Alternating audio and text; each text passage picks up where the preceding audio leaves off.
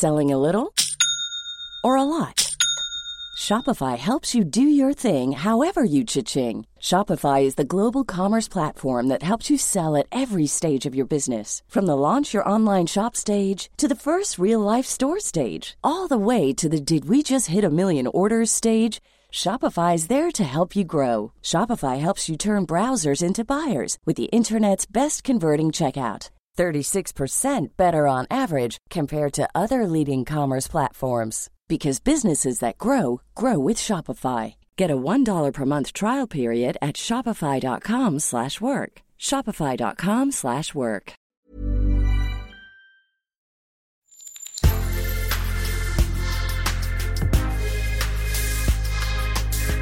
Mais avant l'épisode, j'aimerais vous rappeler que notre premier sponsor, c'est vous. Pour faire thune, vous savez qu'on a besoin de thunes. Ça prend du temps, du travail de montage, de journalisme. Je vous épargne le fichier Excel des coûts. Mais à vous qui kiffez thunes, pour assurer notre indépendance financière et pour que ça continue, eh bien il n'y a qu'un moyen, la cagnotte Tipeee. Sur Insta, via le lien en bio, ou sur Google en tapant Thune Podcast Tipeee avec 3 E, T-I-P-E-E-E. Vous êtes déjà nombreuses, nombreux, mais on espère que vous le serez encore plus. Pour que Thune continue, je compte sur vous.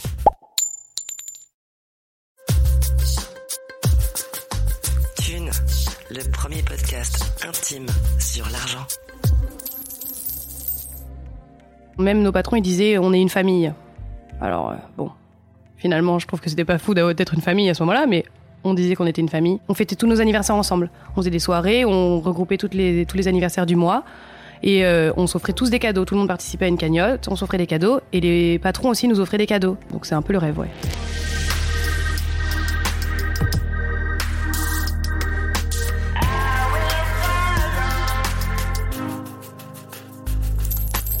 C'est l'histoire d'une jeune fille brillante qui a dû tisser très très jeune un rapport à ses finances personnelles.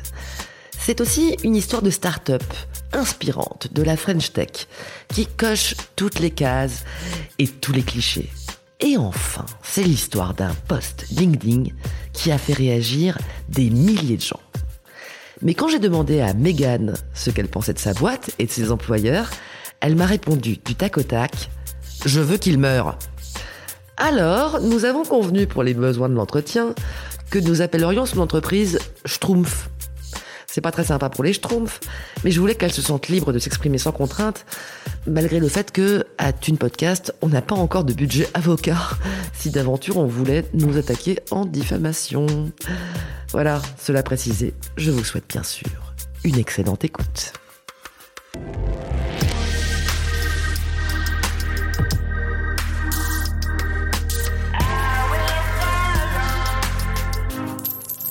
Aujourd'hui, on va parler d'argent avec Megan. Megan, tu as 27 ans. Il t'est arrivé une sacrée histoire. Mais avant d'en parler, euh, je voudrais savoir, Megan, t'as grandi où?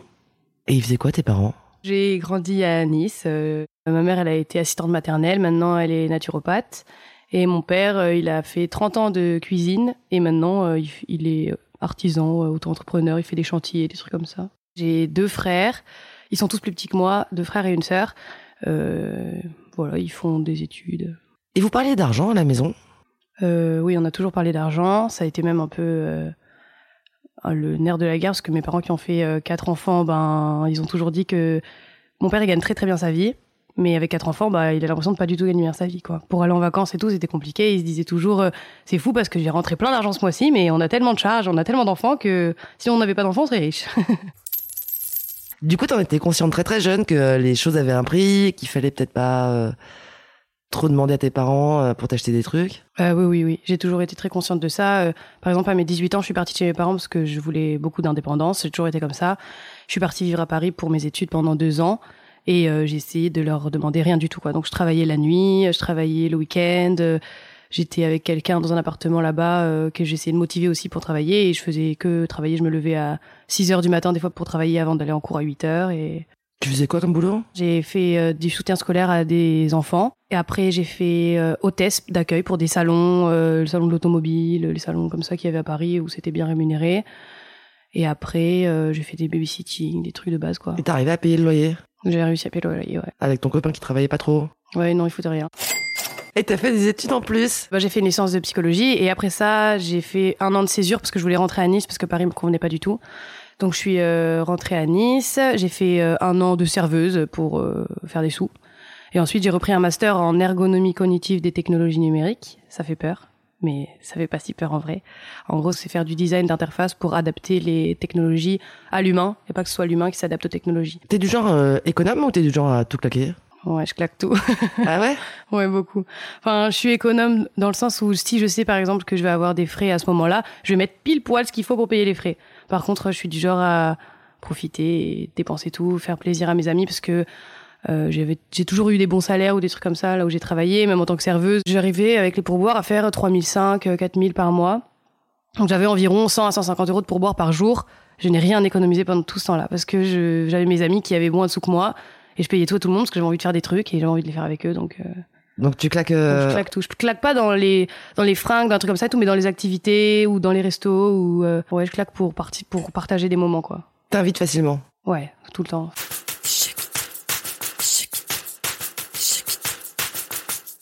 Ils étaient fiers que tu sois indépendante euh, financièrement, tes parents? Mm, ouais, je pense. Tu l'as été super tôt, quoi. Ouais, ouais. Bah après, euh, je t'avoue quand même que pendant les deux ans, il y a eu une fois ou deux, mon père m'a aidé, mais euh, en règle générale, oui, j'ai essayé d'être indépendante au maximum tout le temps. Même des fois, je leur disais pas euh, que je mangeais pas pendant quatre jours parce que sinon, euh, je me suis dit les pauvres. Puis en plus, je me disais, il y a mes trois frères et sœurs à la maison qui sont plus petits que moi, donc j'avais pas envie de prendre de l'argent qui est censé être pour le foyer à eux. Donc euh, ils m'ont quand même aidé hein, quand euh, c'était quand j'étais vraiment au ras des pâquerettes, mais Ah oui, t'as eu des moments de galère quand même. oui, oui, quand même, bah, c'était Malgré pas- les bons plans, malgré les, euh, Bah, les têtes oui, oui. boulot. euh. Oui, parce que bah Paris c'est quand même cher quoi. Et puis le gars avec qui j'étais était vraiment naze et ne, ne, ne payait rien, donc oui, c'est aussi pour ça. Et tu files à tes frères et sœurs ou? Ben, je leur donne pas de sous comme ça, mais euh, quand il y a des anniversaires ou quoi, j'essaie de faire les plus beaux cadeaux. Quand on peut faire des journées ensemble, je leur paye tout, ouais. ils sont comme toi? Pas du tout, pas du tout. Ils en ont rien à faire de, de l'argent? Ouais, ouais. Bah, par exemple, mon frère qui a 25 ans, lui, il, il comprend pas ce que c'est l'argent, j'ai l'impression. Il vit chez mes parents, en plus. Et il dépense dans tout et n'importe quoi, quoi. Il est fan de Disney, par exemple, et il va s'acheter des tapis euh, Disney, des trucs. euh, Enfin, je pense qu'il a pas la valeur parce qu'il est jamais parti de chez mes parents et du coup, il a pas capté. euh, Je pense qu'il a pas capté. Et là où les- mes parents ont eu des plus gros problèmes financiers, c'est quand moi j'étais plus petite, donc je devais avoir euh, 10 ans, des trucs comme ça, ou même plus jeune. Du coup, je me rendais un petit peu compte, je pense, et puis ils m'en ont beaucoup parlé. Alors que mon frère, mon frère était plus jeune, donc il l'a pas vu, je pense, et ça l'a jamais intéressé, donc il en a jamais vraiment parlé avec eux. Donc je pense qu'il sait même pas à quel point. euh, Enfin, mon père, euh, je sais pas si c'est une anecdote qu'on peut vraiment raconter, mais je sais que quand j'étais petite, euh, il allait vendre des fois des sous-vêtements aux prostituées sur la prom pour faire des sous, pour manger, pour donner à manger, tu vois, tellement il était dans la merde.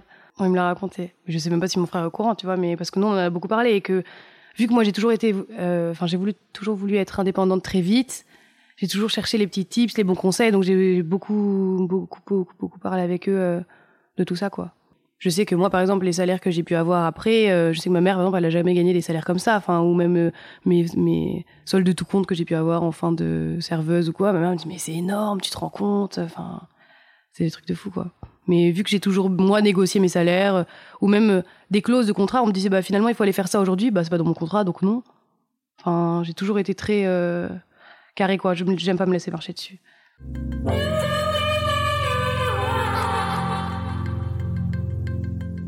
Tu te mets à chercher donc un vrai boulot. Ouais, c'est ça. Euh, en gros, j'ai fini mes études sur un stage de fin d'année pendant six mois.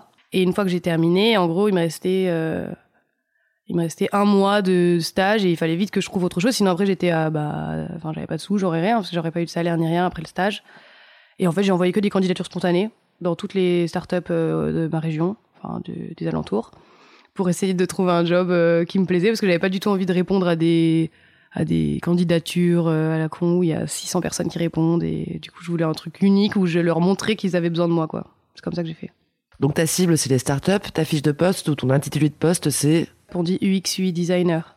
UX, UI designer. Ceux qui savent sachent ce que c'est. Donc c'est effectivement faciliter l'interface entre un produit et l'utilisation qu'en feront euh, les gens. Exactement. Et est-ce que tu trouves Au début, c'est compliqué. Donc euh, la première fois, enfin la startup dans laquelle j'ai intégré, au début, il m'avait- proposé euh, 24 000. J'ai dit, euh, par contre, euh, enfin, tu te fous un peu de moi, quoi. 24 000, c'est rien du tout. Et du coup, on a renégocié ensemble. Et donc, euh, au final, j'ai signé le contrat à 28 000. Oui, ça fait un peu plus de 2000 balles par mois. Un loyer, par exemple, ton loyer à ce moment-là, il est de combien? Euh, à ce moment-là, à ce moment-là, j'étais en coloc, euh, donc euh, on avait euh, on avait 80 mètres carrés, on payait 1400 balles, mais on était trois, donc euh, Ouais. ça va, on payait 500 balles chacun. C'était bien pour être en coloc. Après, pour vivre toute seule et prendre un appartement vraiment euh, à des prix, euh, enfin toute seule, non, c'était pas possible. 2000 euros, c'est trop peu, on va dire. J'ai déménagé d'ailleurs euh, quand j'ai eu ma prime, parce que j'avais négocié un salaire, euh, un contrat qui faisait que mon salaire était évolutif tous les six mois. Et donc du coup, normalement, euh, je crois que ça faisait un truc du genre, euh, c'était euh, 28 000. Du coup, après six mois après, c'était 30 000, 32 000, 35 000, jusqu'à cette année où c'était euh, 40, euh, 42 000. Donc en vrai, en deux ans, j'étais déjà montée comme avec un prix d'un d'un UX designer qui a, on va dire, 6 à 7 ans de background, alors moi, j'avais que deux ans. T'es une bonne négociatrice, non Ouais, peut-être, ouais. Bah, je. C'est surtout que, par exemple, quand ils m'ont proposé euh, 24 000, je suis pas allée euh, direct en disant, bah non, moi je veux 28. J'ai dit, ok, ok pour 24. J'ai travaillé un mois, mais j'ai pas signé le contrat. Et au bout d'un mois, ils m'ont dit, mais il faut signer le contrat. J'ai dit, bah voilà tout ce que j'ai fait en un mois. Est-ce que vous pensez que ça vaut 24 000 maintenant? Et du coup, j'ai dit, bah voilà, donc bah, moi je veux 28. Ils m'ont dit, ok. Donc tu négocies quand même super bien dans cette boîte que nous allons appeler la boîte Schtroumpf, pauvre Schtroumpf. tu es dans la startup Schtroumpf. Ouais. Ça se passe bien, vous êtes combien? Euh, quand j'arrive, on est 6. Bonne équipe? Ouais, trop cool que des jeunes, euh, enfin entre euh, 21 et 26 ans, 27 ans. Et euh, le projet est intéressant? Le projet est super intéressant et super innovant. En gros, c'est une application euh, mobile qui est destinée euh, aux enfants pour euh, leur faire réviser leur programme scolaire. En fait, en gros, ça bloque le téléphone des enfants selon ce que a choisi le parent pendant, par exemple, 15, euh, 15 questions euh, de maths. Et hop, dès qu'il a fait les 15 questions, ça lui débloque le téléphone. Donc le projet donne envie parce que c'est trop cool. En plus, c'est euh, éducatif. Nous, on, est, on aimait bien ça. Et on est euh, une bande de jeunes qui créons un truc qui n'existe pas, quoi. Donc c'est trop kiffant. Et les patrons? Et les patrons, euh, ils sont super cool, ils nous font un peu rêver en disant que en fonction du travail qu'on va faire, on va avoir euh, en fonction des ventes par exemple, on va avoir des primes, euh, qu'on va faire euh, des activités tous ensemble, il y a des journées paddle, il y a des trucs c'est un peu la boîte à l'américaine quoi, on est dans des grands canapés, euh, il y a des bureaux mais on fait comme on veut, on peut mettre de la musique si on veut mettre de la musique, euh, c'est un peu une grande cour de récré quoi. Startup Nation. Startup Nation. Donc c'est le rêve là, t'as trouvé le boulot euh, que tu veux, t'es en coloc, t'as pas trop de frais. Ouais, c'est ça, je suis bien payée, je, je kiffe grave, j'ai pas vraiment d'horaire parce que c'est pareil, on nous a dit que les horaires c'était comme on voulait. Donc on se tient plus ou moins aux heures des réunions et tout ça. Et par contre si on veut arriver plus à 10 heures et finir plus tard, on peut Tu claques moins d'argent là en plus puisque tu travailles, donc t'as peut-être moins de temps à passer à... Non, c'est pas vrai. Ah bon, pas du tout. Pas du tout parce que du coup on est que des jeunes alors du coup le soir on fait des after work. Donc du coup on dépense beaucoup et on sort beaucoup. Donc tu claques tout quoi. Je claque tout. J'ai euh, je, je garde rien. le découvert Ben, moi, pour moi, si j'ai un découvert autorisé de moins 400 euros et que je suis à zéro, il me reste encore 400 euros.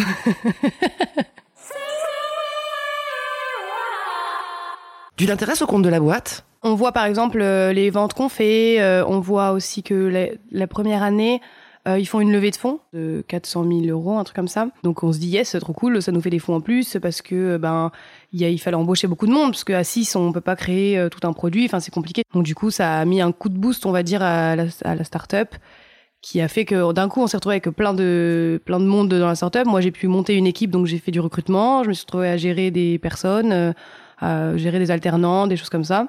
Et donc du coup même mon poste a augmenté. euh, Enfin tout a changé quoi. L'argent aussi euh, du coup.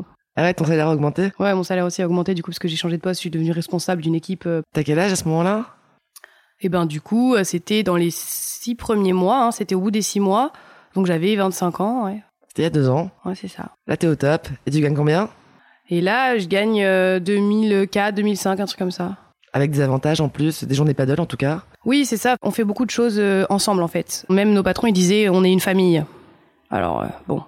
Finalement, je trouve que c'était pas fou d'être une famille à ce moment-là, mais on disait qu'on était une famille. On fêtait tous nos anniversaires ensemble. On faisait des soirées, on regroupait toutes les, tous les anniversaires du mois. Et euh, on s'offrait tous des cadeaux. Tout le monde participait à une cagnotte, on s'offrait des cadeaux. Et les patrons aussi nous offraient des cadeaux. Mais des cadeaux de grande échelle, par exemple. Donc, euh, des- il y avait certaines personnes qui ont eu genre des week-ends dans des spas 5 étoiles. Moi, je fais de la moto, j'ai eu... euh, pour aller faire un tour de circuit euh, au Castellet, euh, ça coûte super cher. Enfin, des trucs, euh, des trucs comme ça, quoi. Donc c'est un peu le rêve, ouais. Toi, tu te dis à ce moment-là que tu vas sans doute rester dans cette boîte pendant un sacré moment, non? Euh, en fait, euh, moi, j'ai toujours voulu être indépendante dans tout, donc même dans le travail. Donc, euh, avant même de rentrer dans cette boîte, je m'étais dit, je vais faire cinq ans dans des entreprises différentes, et après, je me mettrai en freelance, à mon compte. Et même pendant l'entretien, le premier entretien, quand euh, le patron m'avait demandé qu'est-ce que tu veux faire plus tard, combien de temps tu veux rester avec nous, j'ai dit bah un ou deux ans. hein, après, moi, je veux être en freelance. j'ai toujours été honnête. Et euh, mais c'est vrai que ça se passait tellement bien que je me disais peut-être qu'en fait, je vais pas faire cinq ans dans des boîtes différentes et peut-être je vais faire juste cinq ans ici, peut-être, euh, enfin, à voir où ça nous mène. Et puis, étant donné que tout partait bien, qu'on avait des financements et tout ça, euh, on avait un peu le rêve américain. On se disait on va s'expatrier, on va monter des boîtes partout. Enfin, ça va être genre comme Google quand ils ont sorti leur truc, quoi, tu vois.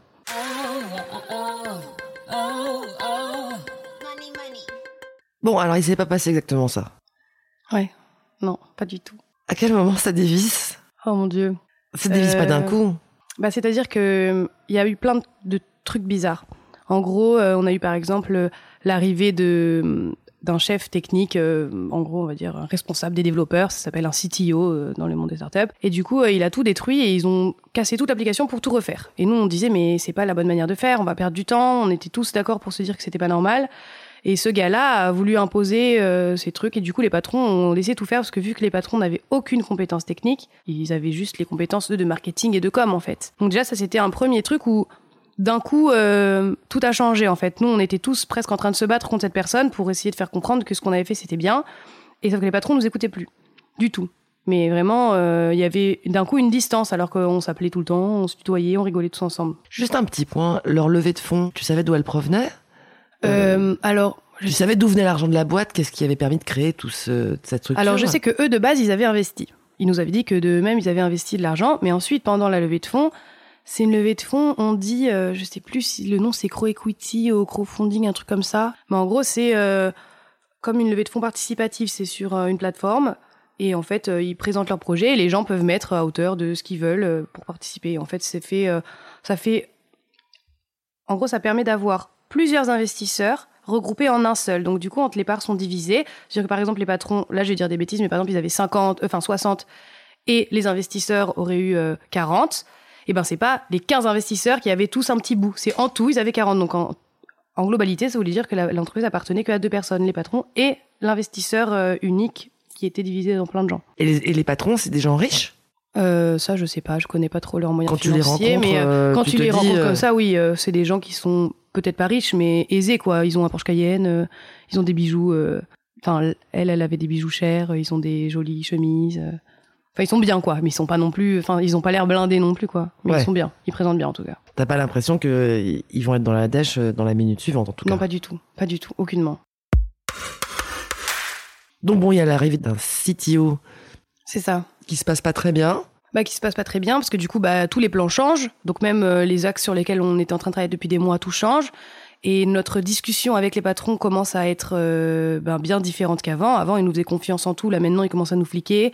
Finalement si t'arrives à 10 heures ça va plus du tout. Euh, finalement euh, il faut travailler plus. Et finalement le samedi on va te demander de travailler. Et le dimanche aussi.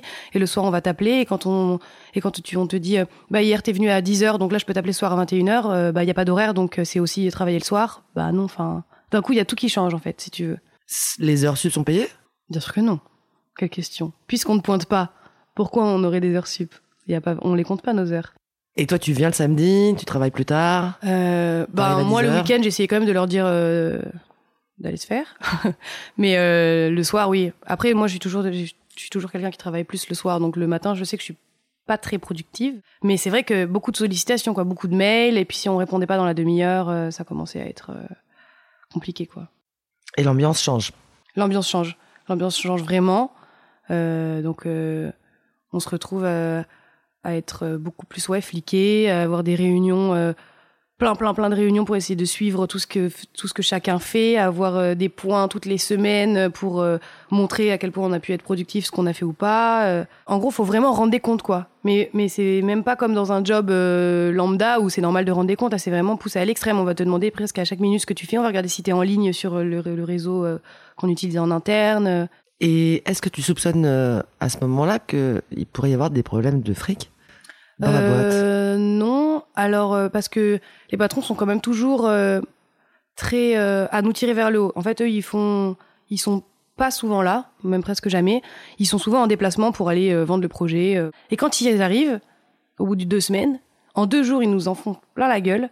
Parce que, bah, en fait, pour eux, c'était pas allé assez vite. Parce que eux, pendant deux semaines, ils ont fait le tour du monde pour aller vendre le truc, mais que nous, en attendant, bah, on n'a pas beaucoup avancé. Sauf qu'il y a des process à mettre en place dans la technique qu'ils peuvent pas comprendre, puisqu'ils sont pas dans ce milieu-là à la base. Et quand on leur explique, oui, c'est normal que là, pendant deux semaines, ça n'a pas, ça pas changé. Mais quand on va faire la mise à jour, bam, en une journée, t'auras l'impression que le monde a changé. Mais ça, ils le comprennent pas. Donc, ils reviennent, tout énervés, et c'est vraiment une, une communication qui devient difficile, quoi.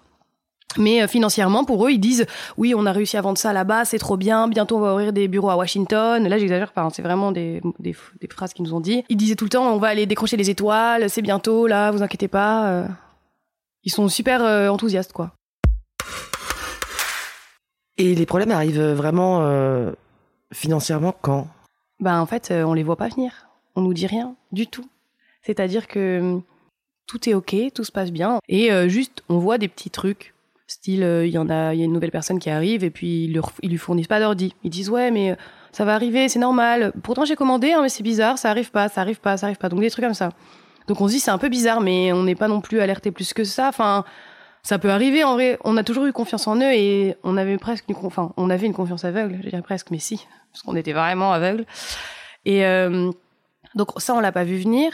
En fait, c'est vraiment du jour au lendemain. Du jour au lendemain, d'un coup, euh, on reçoit un mail qui nous dit euh, euh, écoutez, il y a une audite dans la banque, c'est normal que vous n'ayez pas reçu vos salaires maintenant, ça va arriver dans 15 jours. Et en fait, on attend, on attend, et on a à ce moment-là une levée de fonds en cours. Et c'était une levée de fonds de 750 000 euros. Et en fait, en trois mois, elle devait durer trois ou quatre mois, je crois. Et au bout des trois mois, on n'était qu'à 50 000 sur la levée de fonds. Et donc nous, on voyait qu'il n'y avait pas de sous, mais on se disait on a quand même des ventes de l'application, donc euh, ça doit être sûrement ça qui nous fait vivre, mais on n'avait vraiment pas, d'idée. Et ils nous ont dit bon bah ça va arriver, puis ça arrive pas. Et puis au bout de un mois, ils nous disent finalement on est vraiment désolé, on a des problèmes de trésorerie, voilà, on voulait pas vous en parler parce qu'on pensait que la levée de fonds allait arriver pile au moment où on n'avait plus d'argent. Donc ça, vous l'auriez pas vu. Et ils nous disent euh, on est vraiment désolé. Euh, si jamais vous continuez à travailler, même si vous n'êtes pas payé, on vous offrira une prime du montant de votre salaire en plus pour euh, vous avoir remercié d'avoir cru en nous et au projet parce que la levée de fonds va bientôt être close parce qu'on a appelé plein plein d'investisseurs. En gros, l'argent est sur la plateforme, c'est juste la plateforme qui n'a pas encore viré sur notre compte. Mais bon, tout ça c'était pas vrai quoi. Tu t'inquiètes? Euh, je m'inquiète, mais j'ai c'est trop bête, mais on était tellement euh, matrixés, on y croyait tous, donc on était tous en mode ok, on va travailler deux fois plus, euh, comme ça ça va motiver, on va mettre des trucs sur les réseaux pour que les investisseurs ils puissent voir que bah, on est une équipe soudée, que même si jamais on n'est pas payé un mois, bah, on s'en fout parce qu'on kiffe ce qu'on fait et qu'on est, c'est pas que l'argent qui compte, faut aussi avoir la passion du travail et c'est ce qu'on avait. Donc euh, on s'inquiète un peu, mais pour nous le mois d'après c'était réglé, on avait une prime et ça repartait comme en 40 quoi. Donc c'est un couple de patrons, hein Oui. Ces patrons qui disaient que on- vous étiez une famille. Ouais. Est-ce que euh, c'est devenu une réalité un peu? Est-ce que tu les as à un moment un peu considérés comme euh, presque de ta Euh. famille ou est-ce que tu les considérais comme des proches? Oui, c'est ça, j'avais vraiment confiance en eux comme des proches, mais vraiment énormément, parce que, par exemple, on a eu plein de soucis dans les équipes. On a eu des prises de tête, parce qu'en même temps, on travaillait qu'entre jeunes et tout, et sachant qu'on sortait tous ensemble, euh, des fois, il y avait des clashs euh, dans la boîte. Et du coup, eux, ils essayaient toujours de... On pouvait aller leur discuter avec eux. Si on voulait pleurer dans le bureau, on pouvait pleurer dans le bureau. Enfin, c'était un peu euh, l'assistante sociale aussi, quoi. Donc, euh, si, si, on était très proches d'eux. On avait fait des Noëls ensemble. À chaque fois, ils offraient des trucs à nos proches pour Noël. Enfin, on était vraiment très proches. Jusqu'au moment où, du coup, il y avait tous ces problèmes d'argent. Et où, en fait, on nous a remis dans la gueule. Mais vous croyez qu'on est une famille ou quoi? Enfin, euh, enfin, c'est à vous de vous bouger le cul aussi. Hein. Vous pensez que l'argent, il va tomber du ciel. Et là, d'un coup, on nous a tout remis dans la tronche, alors que Tu t'en souviens de ça? Ah oui, je m'en souviens très bien parce que ils nous ont fait une réunion pour nous annoncer que finalement, au bout d'un mois, l'argent n'allait pas arriver, mais que ça allait arriver le mois prochain, qu'il fallait pas s'inquiéter. Et euh, pendant cette réunion, ils nous ont dit, euh, va peut-être euh, arrêter, enfin, va peut-être falloir arrêter de sortir autant que vous le faites, hein, comme ça, vous pourrez gagner, vous pourrez garder de l'argent. Euh, une fois, j'ai pas pu me rendre à la réunion parce que j'avais plus d'essence dans ma moto pour y aller. Et, et je lui, j'ai envoyé un message en demandant s'il pouvait faire du télétravail. On m'a dit oui. Du coup, j'ai fait ma réunion en télétravail. Et j'ai un grand miroir chez moi devant lequel je faisais ma réunion et elle m'a dit ah bah t'as qu'à vendre ton miroir comme ça ça te fera des sous pour ce mois-ci. Mais devant tous les employés quoi. Du coup à ce moment-là en plus on était une vingtaine donc je me suis retrouvée un peu dans cette humiliation publique. euh. T'as trouvé que c'était une humiliation? Bah ouais, parce qu'elle m'a vraiment dit ça. euh, en plus, je lui ai dit, bah mon miroir, ça tombe bien, je l'ai trouvé à la poubelle, donc euh, voilà. Et c'est pareil, je lui disais, mais tu te rends pas compte là, comment je vais payer mon loyer et tout? Et elle m'a répondu, euh, il faut au moins trois mois pour se faire expulser avant de pas payer son loyer, donc tranquille, d'ici là, on sera payé, donc ne paye pas. Là, on commence à être dans les mois où t'es pas payé, donc. Ouais. Ouais, ça c'est. Et encore, c'est le début, ça c'est vraiment. euh, Mon dernier salaire, il était euh, en gros pour le mois de janvier, donc que j'ai reçu début février. Janvier 2023. Janvier 2023. Dernier salaire janvier 2023 que j'ai reçu le 6 février 2023. Après ça, plus un centime depuis. Donc le premier mois, tu te dis, bon bah, t'y crois toujours J'y crois toujours et je pense qu'on va avoir cette fameuse prime et tout, donc ça me motive. Deuxième mois, c'est pareil, ils nous disent que ça va arriver. En fait, le truc c'est que toutes les semaines, elles nous envoient des vocaux en nous disant euh, alors aujourd'hui on était avec des investisseurs, c'est très bien, il reste plus que 15 jours à attendre, c'est bon, ils nous envoient l'argent. Toutes les semaines, on avait de enfin on, on nous donnait du grain à moudre quoi. Donc on était en mode bah c'est bon, ça continue, ça continue, ça continue. Et c'est au bout de trois mois qu'on a tous arrêté de travailler. On a quand même continué à travailler trois mois sans rien avoir. Il y a un service compta La compta, elle est externalisée à, à une boîte. Il y avait une employée qui avait appelé pour demander euh, où est-ce que ça en était. Et en fait, euh, les patrons nous ont, nous ont fait une réunion en disant quelqu'un a voulu euh, nous trahir, quelqu'un n'a pas confiance en nous, ou alors peut-être qu'il y a des hackers là qui ont voulu savoir des choses sur nous, euh, c'est pas normal. Alors en fait, ils savaient très bien qui c'était parce que l'entreprise avait donné le numéro, mais ils ont voulu faire culpabiliser pour plus que jamais qu'on appelle les comptables. Du coup, on flippait tous quoi. En fait, après, on était dans un climat de confiance sans, enfin aveuglément, et d'un coup, on est tombé dans un climat où on avait peur d'eux, si tu veux. Avant, quand vous étiez dans le climat de confiance, vous parliez d'argent entre vous Vous saviez combien chacun était payé ou pas du tout? Euh, oui, on en a toujours parlé. euh, et puis on parlait beaucoup aussi des évolutions qu'on allait avoir dans l'entreprise. Parce que vu qu'on était dans les premiers d'un tout nouveau projet, moi je me disais, bah alors, euh, ok, là je suis responsable, mais du coup dans euh, six mois j'aimerais bien être responsable de ça, et dans un an j'aimerais bien être directrice de ça, et du coup on essayait tous de se tirer vers le haut en disant, bah moi aussi je veux ça, et puis euh, pour quel salaire, et ok, mais toi si tu demandes ça, donc moi il faudrait que je demande moins, parce que non, dans la logique je suis pas censée être là, et on essayait tous de se calibrer, enfin, Et les patrons, vous saviez combien ils, ils gagnaient? Ils nous disaient qu'ils prenaient rien. Mais bon, ça on ne s'en sait rien quoi. Au fur et à mesure que les semaines se passent et que vous n'êtes pas payé, toute l'équipe, là, la petite team, euh, j'imagine que vous commencez à parler d'argent un peu différemment, Bah oui. Bah déjà. euh, en mode souci. Oui, déjà en mode souci. Déjà en, en mode euh, on n'a plus du tout de.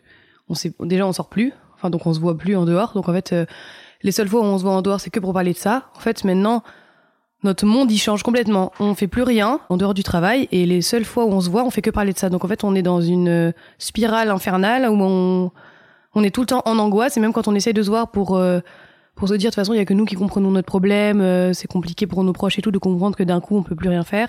Du coup on se voit, sauf qu'on parle que de ça et on est tout le temps, euh, enfin on se mange le cerveau quoi. C'est complètement déprimant. Ah oui c'est clair oui. Bah en fait il y a aussi beaucoup de personnes qui euh, n'ont pas forcément des parents qui peuvent aider. Il y a des alternants aussi, donc déjà c'est des gens qui de base sont pas beaucoup payés parce qu'ils sont alternants, donc qui n'ont pas forcément des économies pour survivre quand t'as plus de sous et qui du coup se retrouvent à devoir euh, rendre leur appartement. Enfin, il y a quelqu'un qui est rentré dans son, qui habitait dans les Vosges, il est parti. Et du coup, il a rendu, son appartement et il a dit bah je rentre chez moi. Enfin, je peux pas euh, vivre ici. Il y avait quelqu'un qui avait euh, un enfant qui du coup euh, sans sous d'un coup bah il s'est retrouvé. c'était trop compliqué pour lui, donc du coup il a, il a il a fait une démission, il est parti ou une rupture conventionnelle, je sais plus, mais il est parti pour pouvoir vite toucher du chômage parce que avec son enfant il peut plus attendre quoi. Enfin, Toi, d'après ce que j'ai compris, t'es pas trop du genre à avoir des économies non plus. Ben, en début 2023, j'avais les économies pour euh, payer mes impôts qui sont tombés maintenant. Donc du coup, maintenant je galère. Mais du coup, j'avais euh, des sous de côté puisque je comptais payer mes impôts. Ça, j'avais prévu, tu vois. T'es cigale, mais t'es pas, t'es pas folle, toi. Non, ça va, j'ai un petit peu dessous du lot, quoi. Mais du coup, euh, c'est parti très vite, quoi. C'était pas non plus, enfin, j'allais pas payer énormément d'impôts, donc je, je crois que j'avais 2000 euros de côté, un truc comme ça. Bah donc du coup, euh, j'essaye tant bien que mal de de pas tout dépenser, mais euh, enfin j'ai des charges quoi. Genre, euh, j'ai- Tu fais plus rien déjà, de toute façon. Je fais plus rien. Bah même euh, manger, je fais plus quoi. Enfin, je mange des noodles à 60 centimes. euh, Ah c'est- ouais. Après, euh, il y a plein de goûts différents quand même. C'est sympa. mais oui, euh, on f- enfin je fais plus rien du tout. T'es en couple à ce moment-là, t'es célibataire? Je suis célibataire. Donc t'as personne pour t'aider éventuellement. Il y a pas de copain qui pourrait te. Non, non, non, non, non, non, non, non. Je vis toute seule, je paye tout toute seule, j'ai mes charges. Et puis j'ai, on va dire, augmenté mon rythme de vie avec mes derniers salaires et tout ça. Donc en fait, j'ai le rythme de vie de quelqu'un qui gagne 3000 euros par mois. Donc j'ai des frais et des trucs, enfin que tout le monde a quoi, son son appart, ses assurances, pris un nouvel appart machin et tout. Ouais. T'es plus en coloc.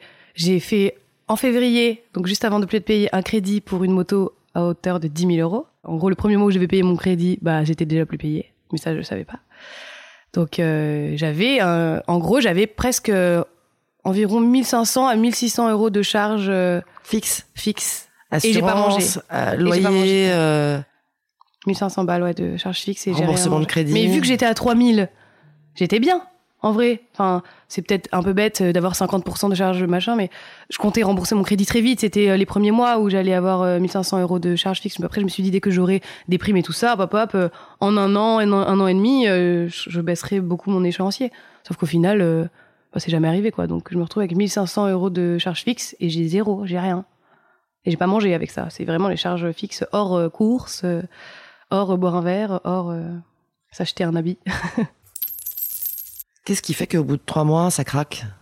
Bah, au bout de trois mois, c'est difficile de continuer à travailler alors qu'on n'a rien. Et puis même le moral, enfin, j'arrive plus à travailler, quoi. En plus de ça, du coup, je suis toute seule chez moi, puisque je vais me rends plus sur, je me rends plus sur place. euh, J'ai demandé du télétravail complet, puisque je peux plus payer euh, ni des tickets de tram, euh, ni y aller avec mes propres moyens. Donc du coup, je, enfin, j'étais tellement mal psychologiquement. Des fois, j'allais voir mes parents, ils me donnaient un petit billet. je me souviens d'une fois où j'avais 10 balles. Je suis allée euh, à Intermarché pour m'acheter à manger. Et je me suis mis à pleurer dans les rayons parce que je pouvais rien acheter. Enfin, si j'allais acheter deux trucs, je me disais je vais manger deux jours quoi. Et donc euh, c'est là où je me suis dit mais psychologiquement c'est pas possible. J'étais au bout de ma vie. Enfin, du coup j'ai arrêté de travailler aussi parce que c'était impossible. Enfin, C'était quoi les effets psychologiques? Est-ce que t'as as grossi, t'as minci? Est-ce que euh, tu faisais des rêves Euh, alors j'ai minci beaucoup parce que j'étais bien plus en faire avant. Euh, j'ai minci beaucoup du fait de pas manger, je pense. Surtout, je faisais des paralysies du sommeil, euh, des crises d'angoisse, des trucs comme ça. Enfin, je me, je dormais très peu et quand je dormais, euh, je voyais des trucs bizarres. euh, J'étais tout le temps stressée. euh, même mes proches, ils me disaient tout le temps qu'on pouvait plus avoir une discussion normale. Genre, je partais au quart de tour pour tout euh, et je me sentais déprimée. Je pleurais pour rien, alors que j'ai jamais été quelqu'un qui pleure. Enfin, pas du tout même. Mais une pub, un truc de merde, je pleurais tout le temps, quoi. Émotionnellement, c'était trop compliqué. C'était euh, vraiment le, manque financier? Ou c'était aussi peut-être le, contre-coup de cette histoire de rêve qui, euh, qui s'échouait? Oui. Bah, en fait, au début, je me disais juste que c'est que j'avais pas de thunes et que, voilà. Mais en fait, euh, en en discutant avec euh, mes amis, parce que heureusement, j'ai eu la chance d'être très entourée, heureusement, heureusement mes amis. Et en, force d'en discuter, d'en discuter, on m'a dit, mais enfin, c'est une copine un jour qui m'a dit, mais Megan, tu te rends pas compte que toi, t'étais le modèle dans toutes les amies, qui s'est toujours débrouillée toute seule, qui a tout fait dans sa vie pour être indépendante rapidement, qui a tout fait pour se créer son univers, euh, même euh, je suis la copine célibataire qui fait plein de trucs et qui euh, enfin je suis jamais chez moi mais c'est en mode euh, parce que je veux un peu découvrir le monde et faire des, trucs comme ça les parcs d'attractions enfin des trucs à sensation tu vois. Et donc du coup j'ai toujours été cet exemple de copine qui euh, veut pas être casée veut pas de trucs routiniers donc qui dépense pour faire des trucs et euh, elle m'a dit en fait c'est pas juste elle m'a dit c'est pour ça que je pense que tu le prends si mal c'est parce que c'est pas juste t'as tout fait pour être indépendante et pour avoir la liberté que tu prônes à tout le monde et en fait là on te coupe tout donc c'est pas juste de pas avoir de sous, c'est que d'un coup t'as plus euh, ta liberté quoi, t'es enfermé dans une cage. Et donc le clash arrive. Ouais. Bah du coup euh, là. T'es fébrile quand le clash arrive. T'es- ben, T'es plus en très bonne forme apparemment. Oui non ça va plus du tout. Mais par contre euh, j'ai tellement la haine que je pourrais rien lâcher contre eux quoi. Tellement j'étais énervée. Enfin vraiment, euh, j'avais pas beaucoup d'énergie mais euh, tout orienté là-dedans, qui n'est pas forcément bon parce que du coup ça me détruise encore plus je pense. Mais du coup, j'essaye d'entamer des procédures judiciaires, faire des prud'hommes, des trucs comme ça. Donc, je, on contacte une avocate avec les autres collègues pour faire une mise en demeure, parce qu'on avait toujours pas fait de mise en demeure hein, depuis, alors que. Je sais pas trop ce que c'est une mise en demeure. En soi, ça n'engage en rien. C'est seulement un papier qui euh, qui est envoyé de manière officielle en disant euh, bonjour, vous devez tant à un tel. euh, merci de régulariser la situation dans les huit jours. Évidemment, ce qui n'a pas été fait. Mais c'est pas une attaque personnelle. Enfin, c'est pas un truc grave, quoi. C'est une mise en demeure. On peut mettre en demeure un, un peu un peu n'importe qui par rapport à enfin, ce qu'on nous doit ou à des prestations, de services, des trucs comme ça. Mais donc, ils répondent pas à ça. Attends, juste, il y a eu une, une explication, il y a eu une réunion, il y a eu un clash frontal physique avec les gens. Oui, oui. Ils ont fini par nous faire une réunion en nous disant que du coup, bah, il y avait pas d'argent, et qu'il fallait juste attendre que ça arrive. Ils savaient pas. Toujours et, on, pareil. et on leur a dit, ben, on va attendre combien de temps jusqu'à ce que vous fassiez un dépôt de bilan ou des choses comme ça? Non, mais nous, on croit au projet, donc euh, on est désolé, mais on croit au projet, donc on, on lâchera pas. Et on a dit, bah, licenciez-nous. Est-ce qu'on peut avoir des licenciements économiques? Non, ça coûte trop cher. Donc en fait, c'était soit on faisait une démission ou une rupture conventionnelle sans récupérer de solde de compte, soit on restait dans la boîte. C'était beaucoup le solde de tout compte pour toi? T'as Euh, compté? Bah non, j'ai pas compté parce que je comptais pas partir. Parce que parce que j'avais trop peur de pas récupérer l'argent une fois parce que il donnait les papiers de solde de tout compte mais les gens ne recevaient pas l'argent. Enfin, c'est il y a eu le cas. Il y en a plein qui l'ont fait. Celui qui avait l'enfant, il a eu son solde de tout compte en papier disant qu'ils leur doivent tant pour que lui puisse aller au chômage, mais il a rien touché. Donc moi j'avais peur de ça. Je me suis dit si je romps les liens avec eux, peut-être que j'aurai jamais tout cet argent. Donc, Les trois mois de partir. salaire ou les quatre Oui, mois de ça. salaire, et ça Et continue. la prime, soi-disant, qui nous a fait miroi- qui nous ont fait miroiter, parce que sinon on serait pas, on n'aurait pas travaillé autant aussi. hein. Donc j'ai pas, j'ai pas décidé de partir moi. J'ai, j'ai décidé d'attendre. euh, Je sais même pas si je l'ai décidé ou si euh, j'avais pas de force pour voir ce que je pouvais faire de mieux. Enfin, je sais pas. Tu t'es pas fixé de limite Tu t'es pas dit j'attends tant de temps ou... Non, parce que, par exemple, j'avais quand même dans ma tête le truc que j'ai j'ai toujours voulu être en freelance plus tard et tout ça, et donc je me suis dit que j'allais me mettre euh, en freelance dès maintenant, puisque j'ai pas de contrat d'exclusivité avec eux. Donc euh, je pouvais très bien travailler à côté, euh, sauf que trouver du freelance comme ça, c'est compliqué. Surtout quand t'es épuisé. Oui, c'est ça. Bah, j'avais pas la force en fait. Et euh, j'ai même essayé de travailler en tant que serveuse dans un petit bar au Black, quoi. Et j'ai fait deux jours. Et au bout de deux jours, je me suis effondrée en larmes pendant le service parce qu'en fait, j'y arrivais pas. Je me disais, mais c'est pas possible, t'as fait autant d'études, t'as fait autant de sacrifices. Et t'es là comme une conne à servir des gens que t'as pas envie de voir. euh, parce qu'en plus, ça, j'ai croisé des gens que j'avais pas envie de voir. Donc je me suis dit, super. Ils vont croire que je suis une naze. Enfin, non pas que serveuse est un métier naze, mais en ayant dit tout ce que j'ai dit, en ayant toutes les aspirations du monde que j'avais et tout ce que j'ai toujours dit à tout le monde que je voulais réussir et tout ça, me retrouver là à leur foutre le café dans la tronche, euh, c'était horrible. Du coup, j'ai fait deux jours et j'ai même pas tenu. En plus de ça, de toute façon, c'était du travail. euh, Enfin, c'était illégal, quoi, de travailler au black comme ça. euh, donc, euh, je savais que j'allais pas le faire longtemps. C'était pour essayer de survivre, quoi.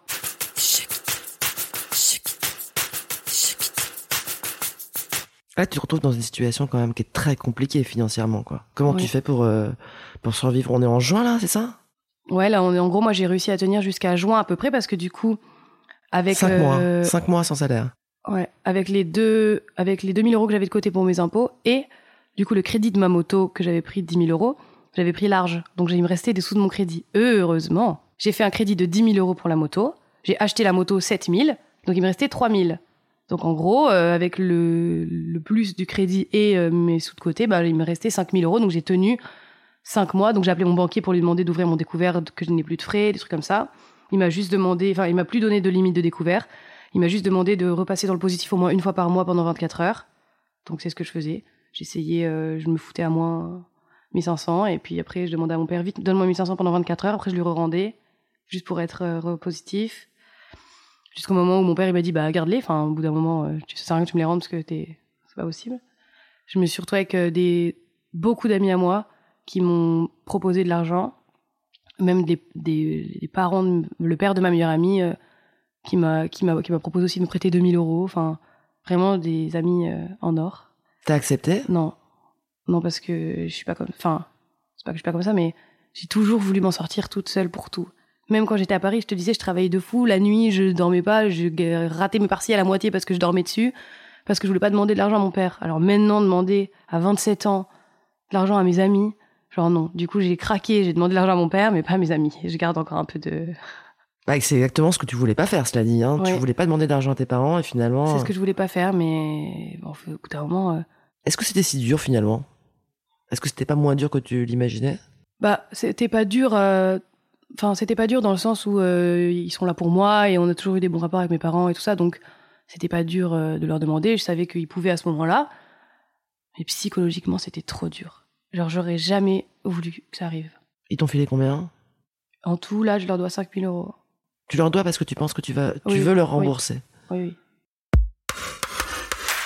Alors, est-ce que c'est pas à peu près à cette époque-là, cet été, que euh, tu as mis ce post sur LinkedIn que j'ai vu, Ouais. qui était incroyable, où tu racontais euh, que t'étais pas payé depuis février Ouais, par la startup Schtroumpf c'est ça. et que tu étais dans une situation complètement bloquée, impossible, que tu allais essayer de de te battre et de retrouver un peu de la force pour euh, faire du freelance. Un poste qui a eu un succès euh, dingue d'ailleurs, non? Ouais, ouais. Bah, en fait, euh, donc c'était à ce moment-là, j'étais vraiment au bout de ma vie. Donc depuis, euh, depuis tous ces mois-là, j'étais vraiment pas bien, pas bien. Et euh, ma meilleure copine euh, me trouve une mission de freelance pour un site internet. Donc en gros, ça m'oblige à retravailler d'un coup, alors que ça fait six mois que, enfin sept mois que je travaille plus et que j'ai pas la force du tout. Mais je me dis yes, je vais, enfin ça commence en fait, c'est trop bien. Et la première semaine, je galère, je galère de fou à à me mettre à travailler en fait. Je me rends compte que c'est pas si simple quand euh, psychologiquement ça va pas de faire semblant, même si c'est pour un site internet, euh, c'est très dur. Donc euh, je galère, je galère, je galère. Et au bout d'une semaine, je me fous de baffe et je me dis mais en fait, euh, enfin bouge-toi là, t'as une chance trop bien, euh, oblige-toi. Donc je m'oblige, je vais voir mon client et j'essaye d'avoir beaucoup de contact avec lui, de pas rester trop enfermé chez moi justement pour pouvoir, euh, bah, pour me sortir de ça en fait. Et euh, au bout de deux semaines où je travaille avec lui, trois semaines, mes amis et même mes parents me disent oh t'as trop changé, genre d'un coup on dirait que ça va mieux quoi. Alors que j'avais même pas forcément touché de l'argent encore, hein, pas du tout. Mais juste je m'étais remis dans un rythme où je m'étais réimposé un réveil par exemple le matin pour euh, faire des trucs alors qu'avant je me laissais euh, à moitié mourir dans mon canapé. et donc euh, en fait ça m'a remotivé et c'est là où je me suis dit mais pourquoi j'utilise pas les réseaux sociaux, enfin ou le LinkedIn parce que euh, je pourrais je pourrais parler de ça en fait. Je j'ai pas voulu en parler forcément en me disant euh, je vais trouver du travail ou quoi, mais je me disais juste comment c'est possible que je me suis laissée aller autant au point où je me reconnaissais même plus moi? Enfin, je me regardais dans le miroir, je me disais euh, je suis là, j'ai perdu 10 kilos, j'ai plus la même tronche, euh, je j'ai envie de pleurer tout le temps et là d'un coup bah, j'arrivais à ressourire, à me réhabiller bien pour aller faire mes petits entretiens et tout. Et je m'en suis voulu de fou en me disant mais c'est pas possible de devenir un, un déchet pareil là. T'as eu beaucoup de retours sur le post LinkedIn? Euh, ouais, alors du coup, ben, il a fait presque 300 000 impressions, je crois. Donc il y a beaucoup de monde qui l'ont vu déjà. 300 000 Ouais, c'est énorme. Il y a 3000 likes, pas mal de commentaires, de repartages, mais ça fait 300 000 impressions. Ça veut dire qu'il y a 300 000 personnes qui l'ont lu, même s'ils n'ont pas interagi avec, quoi. C'est énorme. C'est vraiment, je, jamais de la vie, j'aurais pensé euh, un truc pareil. Mais euh, bon, visiblement. Et est-ce que tu crois pas que c'est peut-être justement cette franchise quant au fait que euh, tu t'es retrouvé dans une situation où t'étais pas payé par ta boîte? Ouais, Est-ce que t'as ouais. pas eu des, des plein de gens qui t'ont contacté pour te dire ah ça m'est arrivé aussi? Exactement. J'ai eu plein de commentaires de gens qui me disaient, bah, moi, c'est exactement la même chose. Moi, ça a duré deux mois. Moi, ça a duré trois mois. Après, il y a eu aussi plein de gens qui disaient, mais c'est pas possible. Comment on continue à travailler? Comment, euh, enfin, c'est impossible ce que vous dites. Pourquoi vous êtes resté à travailler pendant trois mois? Euh, C'est complètement faux. Vous voulez juste faire du buzz sur LinkedIn euh, et faire pleurer dans les chaumières. Je me disais, oui, d'accord. Si seulement. et après, j'ai eu euh, pas mal de contacts, du coup, pour travailler. Ah ouais, ça a marché. On m'a donné euh, quelques missions, ouais. En fait, j'ai eu beaucoup, beaucoup de contacts euh, d'un coup, plein d'entretiens. euh, je faisais des visios tout le temps, mais c'était très éphémère, quoi. C'est-à-dire que le, le mois qui a suivi, donc en août, avec mon, ma- le post LinkedIn, en gros, j'ai fait 3000 euros de chiffre d'affaires. En un mois. J'ai pris 3000 euros en faisant des missions et tout. Trop bien. Je me dis, yes, j'ai lancé le truc, euh, je sais pas comment j'ai fait, mais yes, j'ai réussi. Donc je suis remotivée un max. Et j'ai plein de gens qui me disent, bah, en septembre, on se recontacte, bah, on fait ci, on fait ça, j'envoie des devis partout. Et au bout d'un moment, bah, j'ai plus de réponse. Et là, en septembre, par exemple, j'ai eu zéro. Donc ouais, c'était très éphémère. Ça a fait un petit one shot sympa qui Ouais. t'a un peu renfloué, qui t'a redonné la patate, mais euh. Bah, heureusement, parce que mon père ne pouvait plus payer mon loyer à partir de août. Il m'a dit là, j'ai donné trop, je peux plus. Donc démerde-toi. Donc ouf, ça m'a sauvé un mois de plus. Là maintenant euh, c'est le moment de la bataille juridique un peu. euh. Bah ouais, euh, c'est ça. Bah en gros, depuis, juin, j'avais commencé moi une démarche au prud'homme. Le problème étant que euh, pour euh, aller au prud'homme, ils te donnent une date d'audience à laquelle tu es convoqué et les patrons sont convoqués. Et en fait, les patrons ne vont jamais chercher les lettres que j'envoie, enfin de convocation en fait qui sont envoyées par le tribunal. Donc ils ne viennent pas. Donc quand on arrive à l'audience, l'audience est reportée. Donc elle a été déjà reportée deux fois maintenant parce qu'ils ne sont toujours pas allés chercher euh, les papiers. Et pour, en gros, que par exemple le fait qu'ils n'aillent pas chercher le papier montre qu'ils sont en tort, parce que c'est possible, de prouver que bah, ils vont pas chercher le papier parce qu'ils savent qu'ils vont perdre, ça c'est possible, mais uniquement si tu envoies ce papier par un huissier, et ça coûte 200 balles. Alors que normalement c'est gratuit un prud'homme, mais comment tu veux que je paye 200 balles? Quand ça fait 8 mois que je bouffe des noodles 60 centimes Donc non. Vous avez pas fait d'action collective avec les autres salariés de la Euh, boîte? on a essayé, euh, on a voulu le faire avec une avocate, sauf qu'elle nous prenait 2000 euros chacun. Chacun. Oui, oui, non, mais euh, c'était. Je pense qu'elle avait fumé celle-là, mais elle nous prenait 2000 euros chacun. Donc non, on l'a pas fait. Nos cas sont tellement différents. Il y a, il y a beaucoup d'alternants dans la boîte. Donc il y a beaucoup de gens qui devaient se battre aussi pour euh, réussir à garder leur diplôme et tout ça, parce qu'ils allaient se faire virer de leur école, à plus avoir d'alternance. Quand c'est comme ça, c'est différent. Donc c'est même pas encore la même chose que moi. Euh, moi, par exemple, j'avais un statut de cadre, on n'était pas beaucoup, donc on peut pas faire les mêmes euh, demandes que ceux qui sont euh, bah, salariés, je sais plus comment on dit, quand t'es pas cadre, mais bref. Donc du coup, c'est quand même du cas par cas. Donc et il y en a plein aussi qui, dès qu'ils se- on n'est pas, dès qu'on n'a pas été payé, par exemple, se sont mis en maladie. Comme ça, ils ont été payés par par l'État, quoi, Par la sécu. par la Sécu. Mais De toute façon, c'est même les patrons qui ont dit. Hein. D'ailleurs, si vous, vous pouvez pas attendre, mettez-vous en maladie, quoi. Petite arnaque à la Sécu, sympa.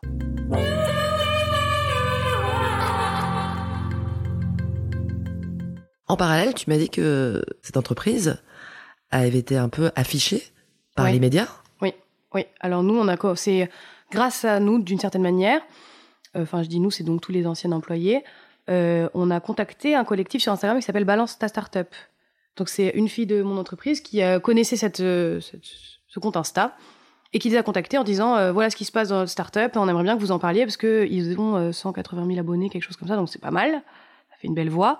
Et du coup, elle a expliqué l'histoire. Et donc du coup, euh, on se dit ça fait euh, ça fait un, Un bad buzz. Ouais, c'est ça. On pensait faire ça. Donc, on, euh, cette fille les contacte et euh, elle envoie un message pour expliquer et tout. Et eux, ils demandent plus de plus de témoignages parce qu'en fait, ils vont ils vont pas descendre une boîte sous le prétexte une personne, voilà. Donc, tout le monde commence à s'y mettre, à envoyer des messages pour expliquer la situation. Donc, Balance ta startup fait un premier post où il screen en gros tous les témoignages et ils les mettent en ligne. Et là, d'un coup, ça fait un déferlement de malades en fait. Personne n'a encore entendu parler de l'histoire de Schtroumpf. Et du coup, euh, même moi, j'ai pas encore fait mon post à ce moment-là, hein, donc c'est bien avant. Et euh, on voit des gens qui mentionnent nos patrons et notre boîte en disant regardez ce qui se passe sur Balance ta startup et tout ça. Et donc d'un coup, ça commence à faire un buzz sur LinkedIn alors que nous-mêmes, on n'a rien dit nulle part, à part à Balance ta startup de manière anonyme. Moi, j'y avais pas participé encore à cette, pre- à cette première euh, vague, on va dire, qu'il y a eu sur Balance ta startup. Et euh, quelques temps après, on voit Nice Matin, donc le journal local, qui fait un, un, article à ce propos. Puis euh, un autre, euh, un journal spécialisé dans la tech, je sais plus le nom, mais qui est sur Paris. et en fait, beaucoup de monde commence à en parler. Et du coup, beaucoup de monde aussi commence à aller trouver les réseaux de nos patrons pour un peu les insulter ou leur foutre la pression en mode bah, au moins libérez-les, faites votre dépôt de bilan quoi. Faut arrêter ça. Et du coup, là on rentre en conflit complètement avec eux parce que du coup même eux qui nous donnaient quand même des nouvelles en disant euh, bon bah on fera peut-être le dépôt de bilan le mois d'après ou de temps en temps on avait deux trois nouvelles. Là d'un coup on n'a plus rien. Et par exemple moi je me suis rendue dans les locaux pour récupérer des affaires à moi et je me suis retrouvée entre quatre yeux avec euh, avec eux. Et elle elle m'a dit mais tu te rends compte ce qui se passe sur les réseaux vous vous rendez pas compte on va vous attaquer enfin qui nous faisait des grosses menaces quoi. Parce que du coup on avait fait un bad buzz euh, sur leur dos Ouais, là, on n'est plus du tout, il y a plus de famille là. Ah oui, non, Là, il y a la- de famille, il y a de la haine. Ouais, c'est ça. Là, il y a une très très grosse haine. Au final, quand on a vu qu'il y en avait un qui l'avait fait, on n'avait plus peur. En fait, au début, on avait l'impression qu'on était tout le temps tout seul et que personne pouvait nous comprendre, si tu veux. Et dès qu'il y a eu un journal qui a mis les mots sur ce- nous, ce qu'on avait, et ben d'un coup, on s'est dit, mais en fait, euh, pourquoi on, pourquoi on a attendu autant de temps? Avec le nombre de retours que tu as eu sur ce post LinkedIn que tu as fait, qui a eu 300 000 vu- vues, est-ce que tu as eu l'impression que c'était une situation peut-être plus courante qu'on ne l'imagine, la situation que tu as traversée Oui, visiblement, c'était très courant. C'était très courant, mais de ce quand même, ce que j'ai cru comprendre, c'est qu'en général, ils saisissent les prud'hommes bien plus vite que nous. On a bien trop attendu. Il y en a qui s'énervent bien plus vite. Mais euh, j'ai même eu, par exemple, des retours des avocats qui m'ont donné des conseils, tu vois. Donc, euh, c'était, ils ont pas pris en charge mon dossier du tout, mais ils m'ont donné des conseils. Bah, tu devrais plutôt faire comme ci, plutôt faire comme ça. Donc, c'était quand même assez bienveillant. Mais ouais, il y avait beaucoup de monde qui avait, euh, qui a, qui a vécu ça. hein. De ce que j'ai vu, euh, euh, il y avait énormément de commentaires dans ce sens. Et là, tes perspectives, c'est quoi alors maintenant? Euh, bah là maintenant j'essaye de développer mon entreprise dans mon coin en fait. certaine freelance? Manière. Ouais, en freelance. J'essaie vraiment de trouver des missions. Euh, Donc t'es encore un peu euh, très très très très just, d'après ce que je Oui. comprends. Ah oui oui ça je suis très juste encore pour l'instant. Mais là ils sont enfin en liquidation judiciaire donc on devrait pouvoir euh, peut-être toucher quelque chose. Je ne saurais pas dire encore combien ni quand mais ça devrait peut-être m'aider à continuer, enfin à lancer vraiment ma boîte. Mais oui pour l'instant en tout cas j'ai plus du tout envie de faire confiance à quelqu'un et j'ai pas du tout envie d'être salarié nulle part. Est-ce qu'à un moment, t'as pensé à vendre ta moto? Ouais. Mais j'ai même. Ouais. Mais même euh, mon appartement et tout, même si c'est pas à moi, euh, jamais de la vie j'aurais voulu rentrer chez mes parents, mais je me disais, je prends un truc plus petit, mais en même temps, je me disais comment je vais faire pour faire un dossier pour avoir un autre appartement plus petit, parce que même si je prenais un appartement avec 200 balles de charge en moins, j'aurais jamais pu louer avec des fiches de paye, euh, enfin, avec pas de fiches de paye, quoi, avec zéro, sans argent. Donc, j'ai vendu plein de fringues, par exemple, je faisais sur Vinted, je vendais plein d'habits. euh, faisais des trucs comme ça, quoi. Et là maintenant, euh, la situation financière, alors donc euh, là nous sommes au mois d'octobre, au début du mois d'octobre Ouais. 2023. Tu peux finir le mois? Là, je suis à moins 1002 sur mon compte et je sais pas comment je vais payer mon. En fait, j'ai espoir que euh, le chômage se déclenche vite ce mois-ci pour que je puisse payer mon, mon loyer et tout, parce que là, je peux rien faire. Et Et en plus, j'ai les impôts. et voilà, j'allais dire, en plus t'as les impôts. En plus, j'ai 300 balles d'impôts tous les mois. Et d'ailleurs, les impôts, hein, petit big up, je les déteste. Parce que j'ai envoyé un mail quand j'ai reçu mon échelonnage d'impôts. J'ai reçu, enfin, mon échelonnement. J'ai reçu 4 mois euh, mon échelonnement. Je les contacte en disant euh, voilà ma situation, j'ai pas eu un centime depuis euh, 8 mois. Je leur ai envoyé mon dossier des prud'hommes avec la date des prud'hommes. Donc là, mon dernier prud'homme sera fin octobre. Normalement, il devrait pas être repoussé celui-là. Je leur donne toutes les infos et je leur demande est-ce qu'on peut échelonner sur plus de mois, parce que 300 euros par mois c'est impossible dans ma situation, ou est-ce qu'on peut décaler le premier prélèvement au mois d'après, étant donné que mon prud'homme se passe en octobre, je devrais avoir l'argent après, donc euh, à partir de novembre ou décembre. Ma seule réponse que j'ai eue, alors j'ai fait un dossier de 80 pages pour tout leur expliquer, c'est je vous invite à vous organiser. Donc ils n'ont rien changé. Ils s'en foutent complet. C'est horrible. Bah déjà de base, avant même cette expérience, je savais que je voulais pas être salarié toute ma vie, puisque je m'étais dit, je fais 5 ans et puis après je serai en, freelance. Mais alors là, je ferai même pas 5 ans. J'ai fait 2 ans, c'est bon, c'est fini. Je veux plus jamais, je veux plus jamais. Je préfère faire, déjà pour euh, mon, mon épanouissement personnel, je veux plus avoir, euh, je veux plus que quelqu'un décide pour moi, quoi. C'est pas possible. Et je veux plus être lobotomisée comme ça, à croire, euh, à croire euh, sans, sans comprendre ce qui se passe derrière, quoi. On peut toujours ne pas être payé en freelance. Oui, on peut toujours ne pas être payé en freelance. Mais je me dirais que dans tous les cas, là maintenant en freelance, mon revenu, enfin mes revenus, seront plus de une seule personne. C'est un peu ma sécurité, quoi. Tu me disais que tu avais eu plein de missions euh, cet été et puis plus du tout de missions en septembre. Ouais. T'as pas peur de la précarité que ça peut induire d'être freelance? Si, mais. Si, mais je me dis que je serais tellement heureuse de réussir dans ce milieu-là et en même temps, euh, il faut que j'arrive après moi à gérer aussi l'argent et arrêter de vouloir inviter tout le monde tout le temps. Il faut que le mois où j'ai de l'argent, je garde pour le mois d'après et que j'arrête de. Ça, c'est vachement intéressant. Tu t'es quand même rendu compte à l'occasion de cette expérience que même si t'invitais pas les gens, non seulement ils étaient toujours là apparemment, ouais, c'est vrai. et en plus ils proposaient même de te dépanner ou de te payer des trucs. Ouais, c'est vrai. Oui, c'est vrai. hein. Mais non, mais j'ai eu la chance d'être. euh, J'ai perdu aucun ami. Alors que je. Enfin, même si j'estimais tous les gens qui sont proches de moi, mais je pensais pas que j'allais être autant, aussi bien entourée. Enfin, euh, même des copains qui venaient me faire à manger à la maison ou des trucs comme ça parce que euh, ils savaient que ça allait pas, quoi. Donc ça, c'est cool. Mais euh, oui, maintenant, je me dis. euh, je pense que je serai toujours euh, très généreuse parce que j'ai encore envie de faire des choses avec eux. Et maintenant, en plus, pas je, leur, je me sens redevable envers eux parce que je sais qu'ils l'ont fait de bon cœur. Mais par exemple, j'ai fait aucun cadeau d'anniversaire cette année à personne. Et du coup, je me dis, dès que j'aurai des sous, je vais leur acheter un petit truc quand même pour les remercier de tout ça. Et parce que j'étais pas là pour l'anniversaire, ou moi, tu vois, des trucs bêtes. Mais je ferai plus attention à mon argent, mais je vais quand même essayer de remercier ceux qui ont été là pour moi.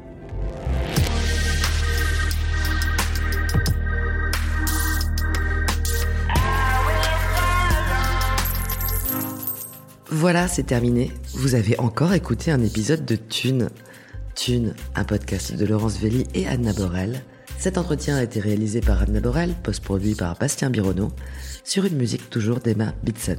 Et pour que Thune continue, je crois que vous savez quoi faire. Un petit clic sur notre Insta et surtout sur notre cagnotte Tipeee, T-I-P-E-E, E, que vous pouvez aussi trouver via Google, pour vous abonner. Bah oui, même avec un ou quelques euros par mois, afin que l'aventure continue en toute indépendance. Merci beaucoup, à très bientôt.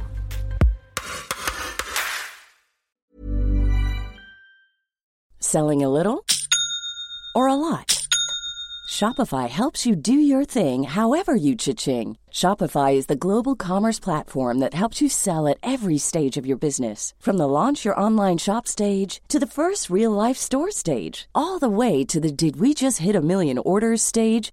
Shopify is there to help you grow. Shopify helps you turn browsers into buyers with the internet's best converting checkout. 36% better on average compared to other leading commerce platforms because businesses that grow grow with Shopify. Get a $1 per month trial period at shopify.com/work. shopify.com/work.